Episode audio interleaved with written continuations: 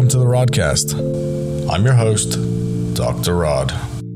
My guest today is an Australian British doctor, uh, currently based in Sydney. He is a uh, well experienced traveler and photographer, having done some amazing shots in Afghanistan, India, China, Pakistan, cycled the Nile, was also uh, deployed uh, with the Navy. Unfortunately, went into medicine at some point, but luckily that didn't stop him from seeing and traveling the world and doing extremely exciting stuff. I'm very happy to have today Dr. Mark Parrish. Mark, welcome to the Rodcast. Rod, thanks. I I feel honoured to be here. I also feel you know I'm really a bit of a fraud on your program because obviously having listened to your other podcasts, you have terribly eminent people who have published books and papers and done research and are well known in their field, and I'm really none of those. But I suppose if there's one thing that I'm I'm really keen on, it is that uh, what I have found, and part of this is sort of I have found, and also I suppose I have helped this happen, is that you know you can combine, or I have been able to combine my interests in photography and travel and adventure with medicine. So for me, health has always been my constant, but I've managed to do a lot around that. I'm a bit unusual in that respect, and, and I remember going back to a medical school reunion some years ago, which I was really looking forward to because I thought, gosh, you know, it's decades since I saw these people who I was at medical school with, and I've kept in touch with a few, but not that many. And it will be really interesting to talk to them and see what they've done. But what I realized after a brief time was that I had gone in a very different direction to many of my friends and colleagues at medical school. And after the initial almost freshers week chat of you know, how are you, what are you doing, family, kids, wife, husband, divorce, job, all these things. I we sort of ran out of things to say because I had had a completely different career structure to them. I don't think that's necessarily a, a bad thing. Well, it hasn't been a bad thing for me, but I suppose the message is that in medicine, medicine is a great foundation, and it gives us this, or it gives me this feeling that you know, for any job I do, I want to make sure I make a difference, and that difference can be in many different ways, and it can also to some extent, as much as I can, try to link in with other things that I'm interested in. And and what do you think? Can you remember what was was first? Did you did you always want to do medicine and then started finding your your passions like in photography and and travel, or or was it you already knew what you you loved and then um, for some reason got into to medicine?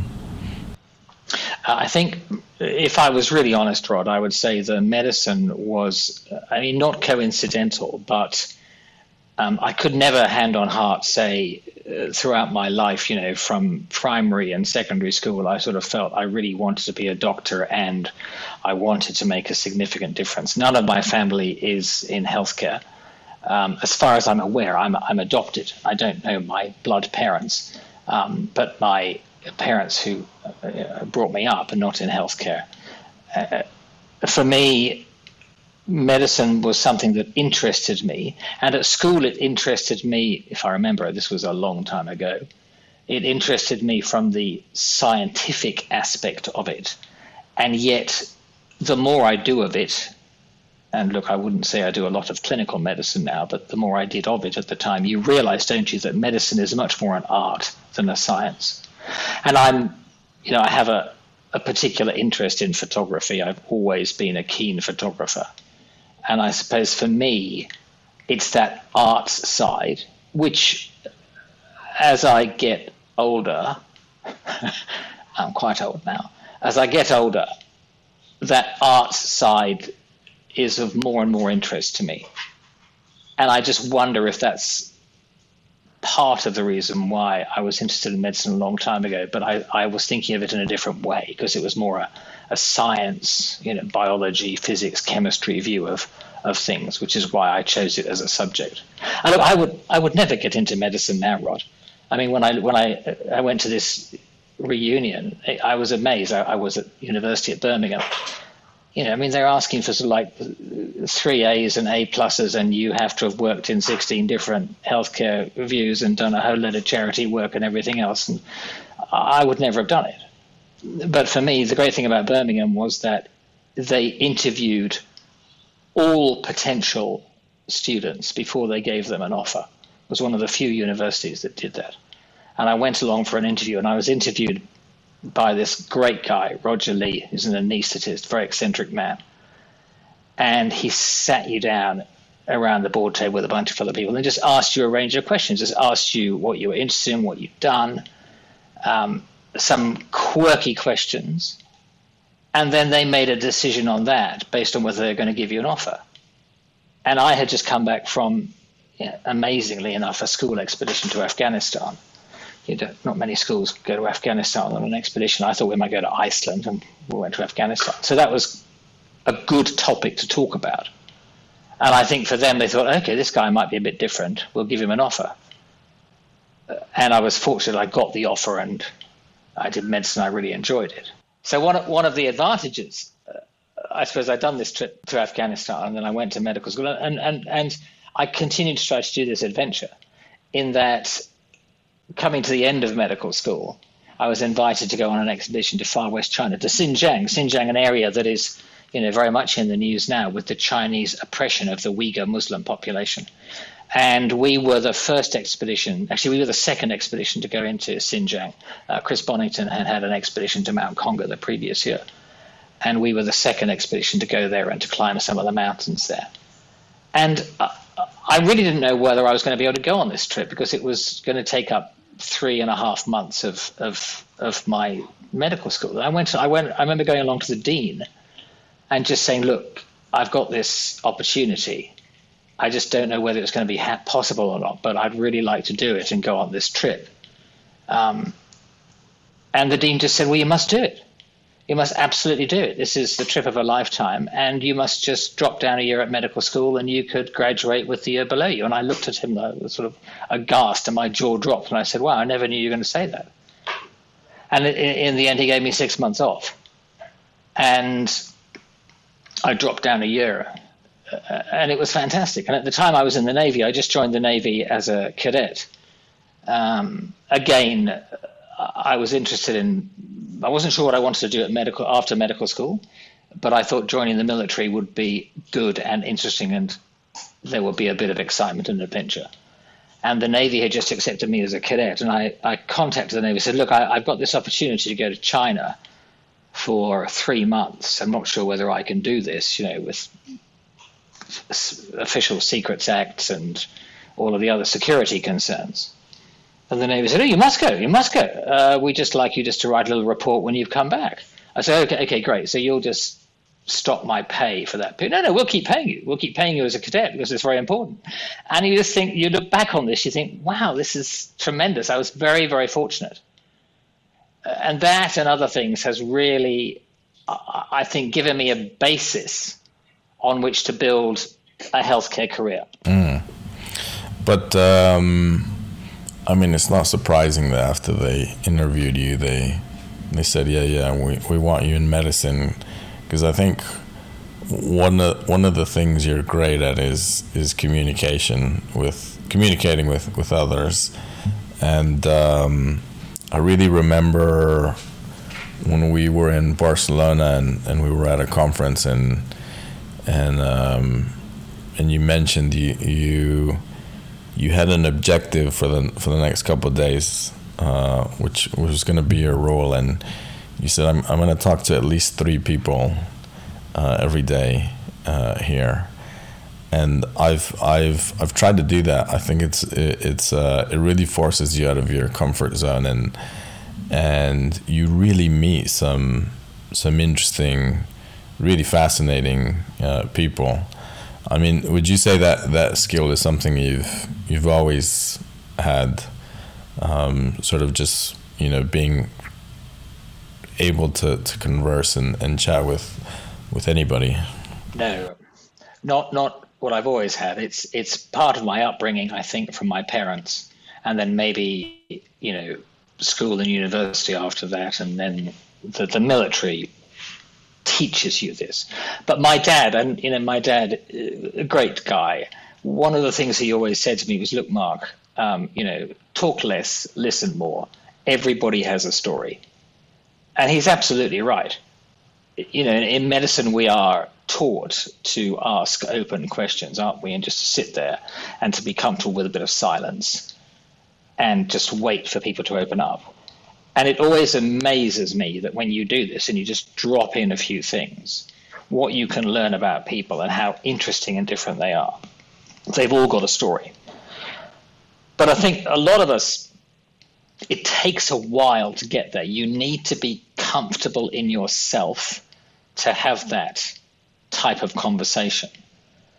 And then you need to be inquisitive about others and ask them an open question. Tell me something that you know I wouldn't necessarily know about you. Who would you like to invite to a dinner party if you had five people you could invite? They could be historical people as well as you know people who are dead now, as, as well as those that are still alive. Why would you invite them? What are your interests? It's surprising what you get out of them. Well, I'm sorry, we we simply can't glaze over that one. Now you have to say your your five people. my five people. Um, I would invite. Uh, so one of my heroes is Sir Ernest Shackleton. Um, my first ship in the Navy was HMS Endurance, named after Shackleton's Endurance. I would be fascinated to have him around the dinner table. Another one is Isambard Kingdom Brunel, who built the Great Western Railway. I think is just the most phenomenal engineer. I don't think either of these individuals are easy people. I think you know one looks up, upon them, but I don't think they'd be easy to talk to. Another one would be Ella Fitzgerald, the jazz singer. I think she's a, a wonderful, interesting person. Another would be Delia Smith, the cook.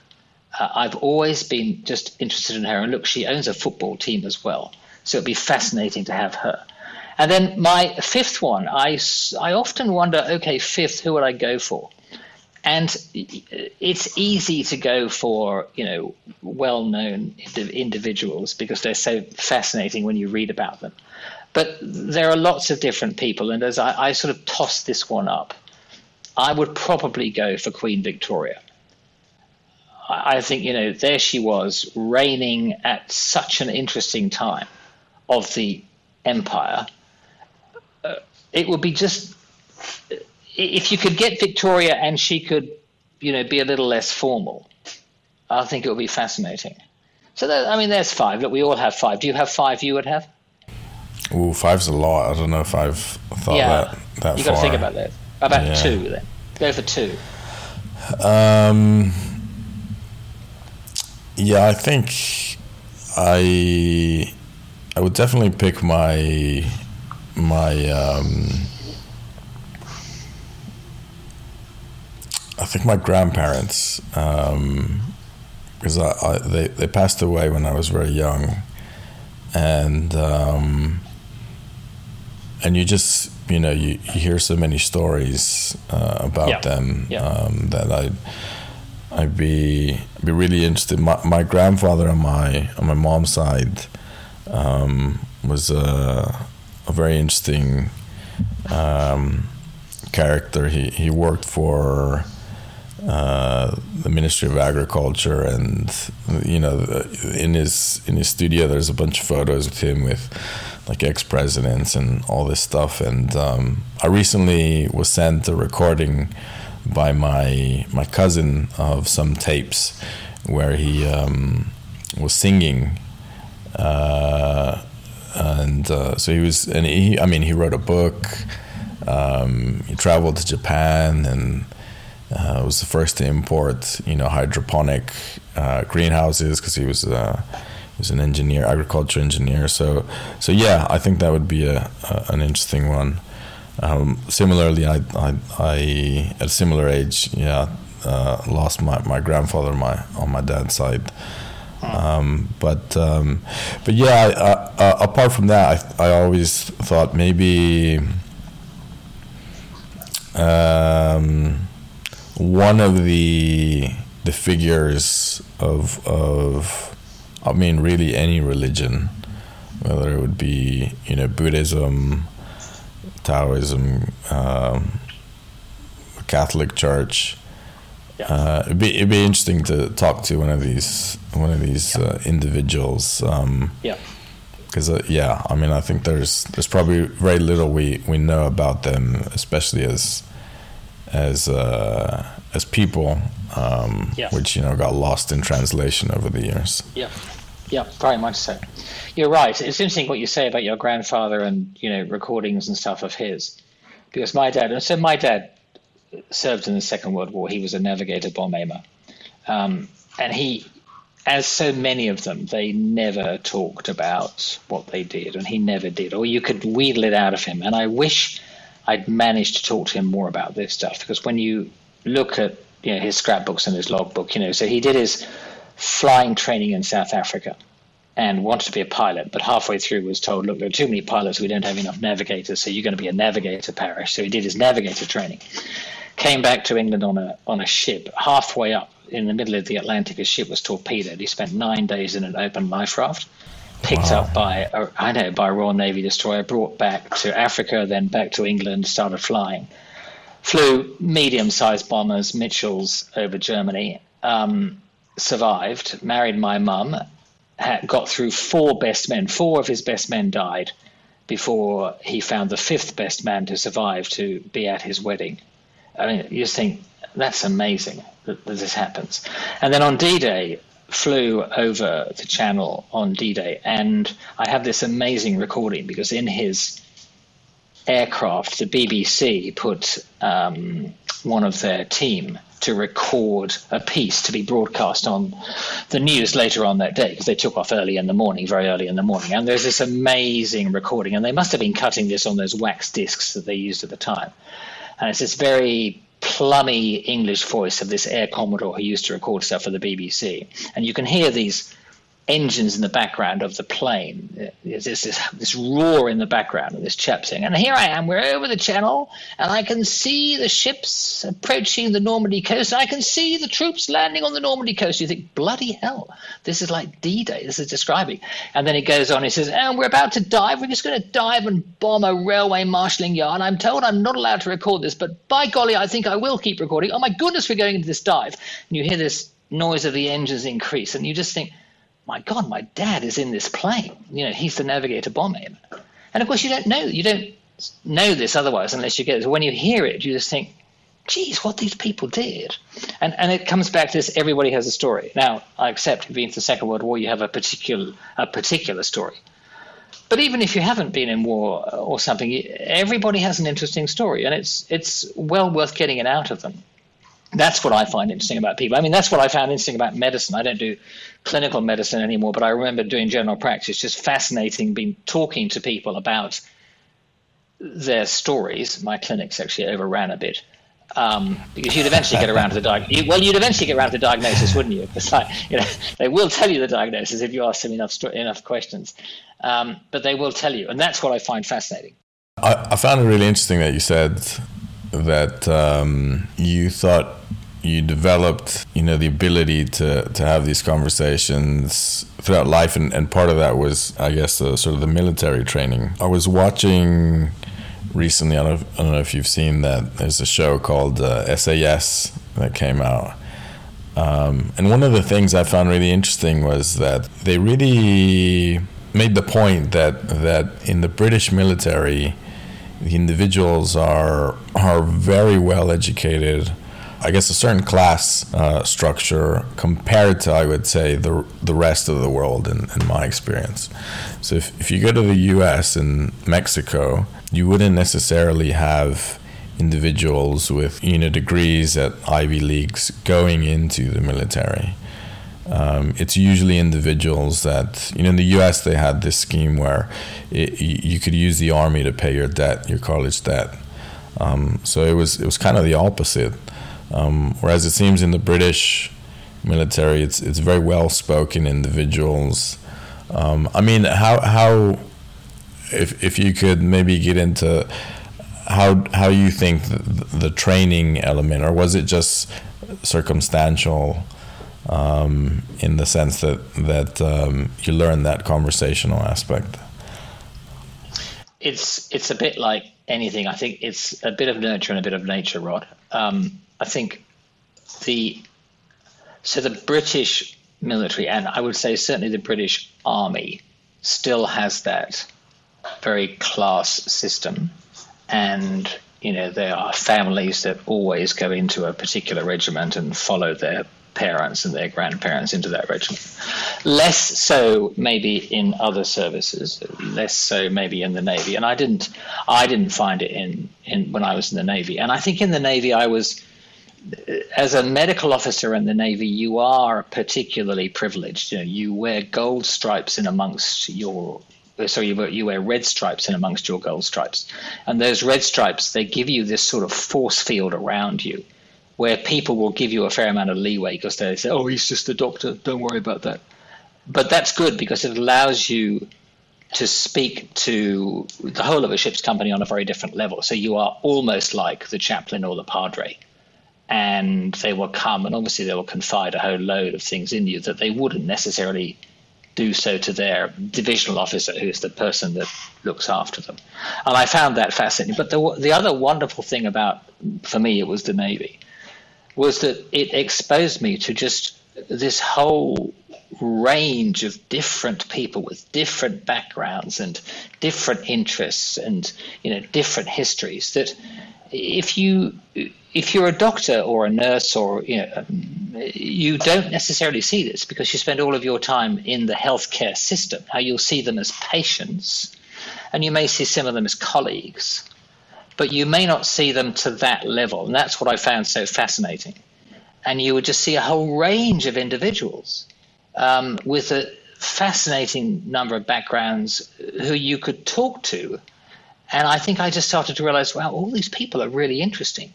You know, they have really interesting stories themselves that is worth understanding.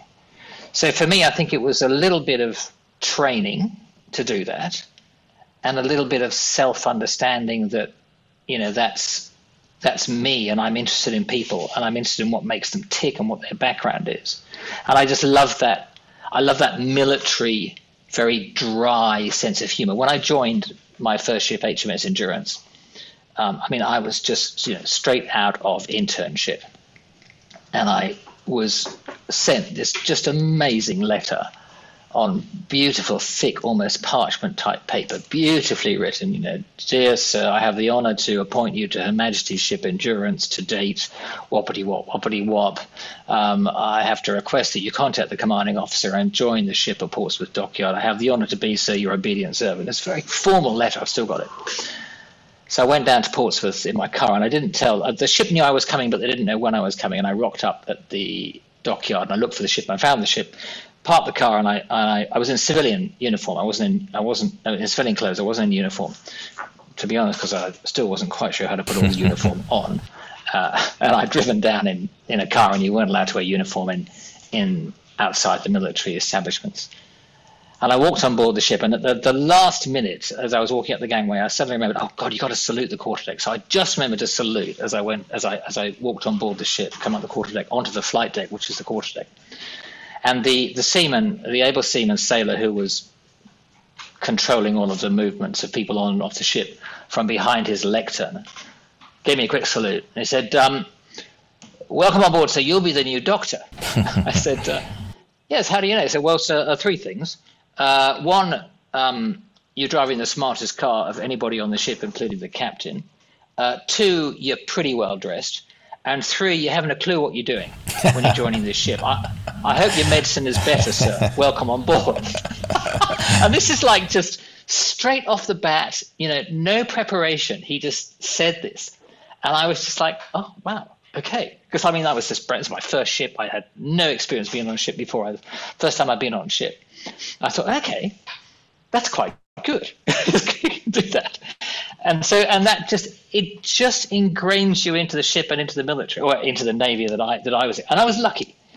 It's a bit like any job, isn't it? You know, you, you and you know, Rod, you know, when you're looking for people, when you're recruiting in any job now, we know when we put an advert out, we will get lots of people that are very well trained on paper and very capable of doing the job. And you'll go through them and you'll you'll narrow them down, and you'll narrow them down to a few of a short list, and they'll all have the same skills and qualifications. And on paper, they could all do the job.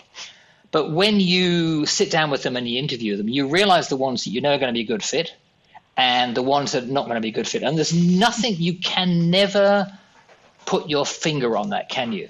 You can never say why they're going to be a good fit. And they may be a good fit for us, but not a good fit for somebody else. But you just know that.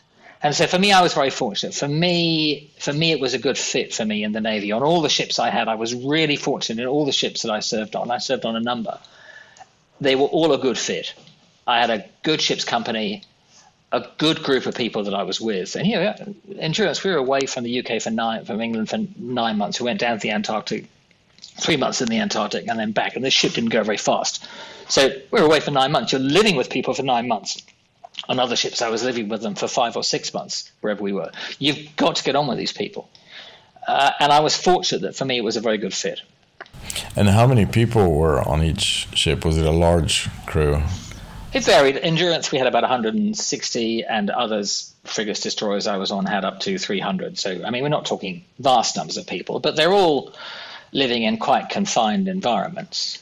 Um, so you've got to get on with them because if you don't, uh, then it can become a real problem. You know, if you don't get on. And I, again, on endurance, we were leaving. We were about to leave Madeira, and of course, the doctor is meant to have these sort of supernatural powers and can deal with everything according to the rest of the ship's company. You know, if there's any problem, it's the doctor's. He can fix it. Um, and I was called by the ship's police officer, who's the master at arms, uh, just before we were due to leave Madeira, to to come down to one of the other one of the senior sailors' cabins, where there was a half a chicken carcass. Uh, which was hammered onto the door of this cabin with a knife, just stuck there on the door with a knife, and this note written underneath it saying, You and me are not going to get across the Atlantic together because our next stop was going to be Brazil.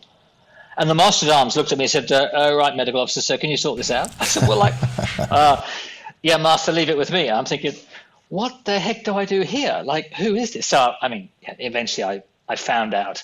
Well, obviously, you could find out whose cabin this was, and then I went along to speak to the individual in the cabin. I said, Look, what's going on here? And he told me he'd been having a trouble with actually uh, another member of the ship's company who I then saw. And, you know, you rifle through the medical record and you think, actually, so this guy has a psychiatric history and had recently, you know, been seen, but, you know, cleared, fit to join the ship, um, found fine, but obviously wasn't fine.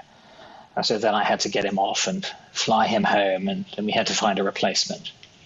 Um, so that's where the fit doesn't work, you know, quite so well. It's it's so fascinating how in many places around the world, as as a as a doctor, you're seen as as um, as more than a doctor, but like um, like a real figure in society. So, so I remember that they have this saying in Mexico. Essentially, in every small town, the two most important people are the priest and and the doctor. Um, but yeah, I mean, you're you're right. Um, I think you're you're sometimes expected to deal with issues that have nothing to do with medicine, and and we're certainly not part of the the training. Completely. Um, and and I think we're all used to that. I suppose for me in the navy, it, it, did go a bit. I mean, I had a variety of other jobs on on the ship. Like you know, I was the ship's children's party officer because the doctor must be perfectly good at arranging children's parties whenever you are at a foreign port.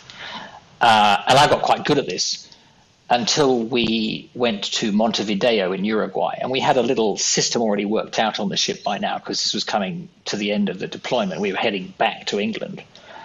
And just before we got to Uruguay, we got a, a signal, which was a telex. This was in the days before email and things like this, describing the ship's visit to Montevideo. And, one point was very well made out to us. Note, ship's children's party officer, Uruguayan children do not eat jelly and you know we had just prepared 20 liters of orange and some strawberry jelly for the children's party. I said, that's just why did Uruguayan children not eat jelly? But I was expected to deal with this. But on another point, you're right. As as doctors, we are seen as confidants, aren't we? And interestingly, I have a friend who does a lot of work with the medical defense unions, and he deals with you know those of our profession who have had problems and have had complaints raised against them or have had an adverse event and there's been a problem there. And what he described to me was what how we have changed in the medical profession. Because you're absolutely right rod as you describe. In the old days there were sort of two or three vocations there was medicine there was religion the priesthood uh, and there was teaching and those were your three vocations and the deal was that if you were in either of those three vocations, you were put on a plinth quite high up in the local community. You were respected and looked up to. Uh, you were a pillar of society. You were well paid and looked after and respected and treated as a confidant. Of course, that's changed nowadays, and it doesn't necessarily always happen that way. And you know medicine is not always seen that way. The religion is not always seen that way. Teaching is not always seen that way. And so our colleagues who have been brought up in that who and who then find it very hard when patients come along with printouts from the internet you know questioning their diagnosis that that's difficult for them I remember a few years ago uh, them announcing that they were changing the year one curriculum at, at some of the medical schools in, in the US because they were finding out how ill prepared doctors uh, were. And I think this came off of a, a, piece of research that came out showed that the, the most poorly read professions was, was the medical profession in terms of books outside of, of medicine. So they started to incorporate theology as mandatory in, in year one and, and a bunch of other stuff. I don't I don't think that's probably gotten to where it needs to be globally. When, when I was at WHO, we were looking at reforming the medical education, nursing education, all, all the healthcare professional education, uh, and so part of it was looking at the curriculum and and that was nowhere in, in scope. Yep, I so I think this will. If you go back, yeah, 60, 80 years, I think our colleagues were. Uh, I'm making gross generalizations here, but I think they were maybe slightly more well-rounded, um, aware of more things outside medicine. I think now when certainly when I went through medical school, it was a very traditional. You know, you did anatomy, you did biochemistry, uh, you, you, did physiology, you did pharmacology, and then you put all that together and went off to see some patients and tried to work it all out. And now we've gone to more problem-based learning, which makes sense. That makes more logical sense for teaching medicine. It is how much are we aware of things outside medicine? Do we read?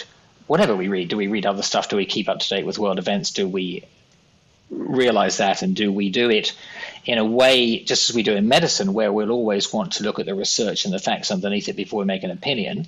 Or do we in anything outside medicine just accept whatever the media tells us or the social media feed tells us of whatever else? Then we have to be very careful of that. Um, i think that is improving. And but I, my my I suppose what I always try to do with the team is I think you do need to be aware of other things in your life and have other interests in your life rather than just medicine or whatever it is that you do. I, am probably at, at, risk of being seen to be a, a bit pushy about that because I think it not, doesn't just make us a more interesting and relevant person, and that's irrelevant to some extent. I think it makes us better clinicians.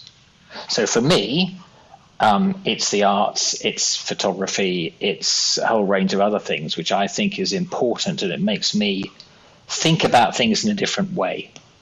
Think about, and it comes back to thinking about, okay, health management now. It's like, why is this person or these people, why are they reacting in this way to this? What is it underneath here that's happening? Why? What is pushing their buttons to react in this way? If I go back 30 years ago, I think I would have just said, "Oh, stuff this! This is really annoying," and I would have just got angry I'm better now. My wife would say I'm better now. I'm, I'm, I'm, I'm less angry. I'm more like understanding and trying to, okay, so what's going on here? What is it that we need to understand here? Does that answer it? It's probably a long and maybe a bit of a random answer. That was perfect. I, I think, um, yeah, I think you're spot on. And I know a few countries have tried to incorporate it into higher education, and rather than you having one linear career path, you, you graduate with like three. Like places like Sweden, I think you can do like um, uh, graduate with philosophy and biology and things that have nothing to do with each other. Um, yeah. Yep. Yep. And you can do intercalated degrees. Increasingly, you can do intercalated degrees, can't you? Where you do something else in the middle of your medical degree, which is great. And I've got friends who've done stuff, done, done theology, done a language, done ancient Greek, all sorts of things. Same yeah, thing. Yeah, yeah, no, I agree. Uh, listen, Mark, I know you have to go. Um, but I just wanted to thank you again for, for sharing your, your great stories. I, I learned a lot that uh, I didn't know about you. And, um, and, and for those interested, I would highly recommend visiting Mark's Instagram uh, page. Um, it has amazing shots. It's it's Mark Parrish photo, right? Yeah, that's it. Mark Parrish Parrish photo. Parrish for two hours. Yep, yep. You get you get goes back years. As I say on the uh, the profile, you know, no family, no food, no cats, just my photos. And I always try and tell a little story with the photos as well because I think it puts them into some sort of context. At the moment, I'm just doing Nepal, um, where I went last year. It was fantastic. Uh, but then we'll duck back to India in 1980, uh, which was a long time ago, and we had a lot of fun there and I'll, I'll continue. And it's fascinating just just reminding myself of that. I wrote a diary when I was there, and that's been really helpful. Oh, there, there's some amazing photos in there. I really recommend uh, folks to check it out. But um, but on, on that note, thanks thanks again, Mark, and um, thanks. Yeah, we'll chat soon. Great stuff. Take care, mate. Hey, thanks for listening, folks. If you enjoyed that, please hit subscribe, like, and share. See you next time.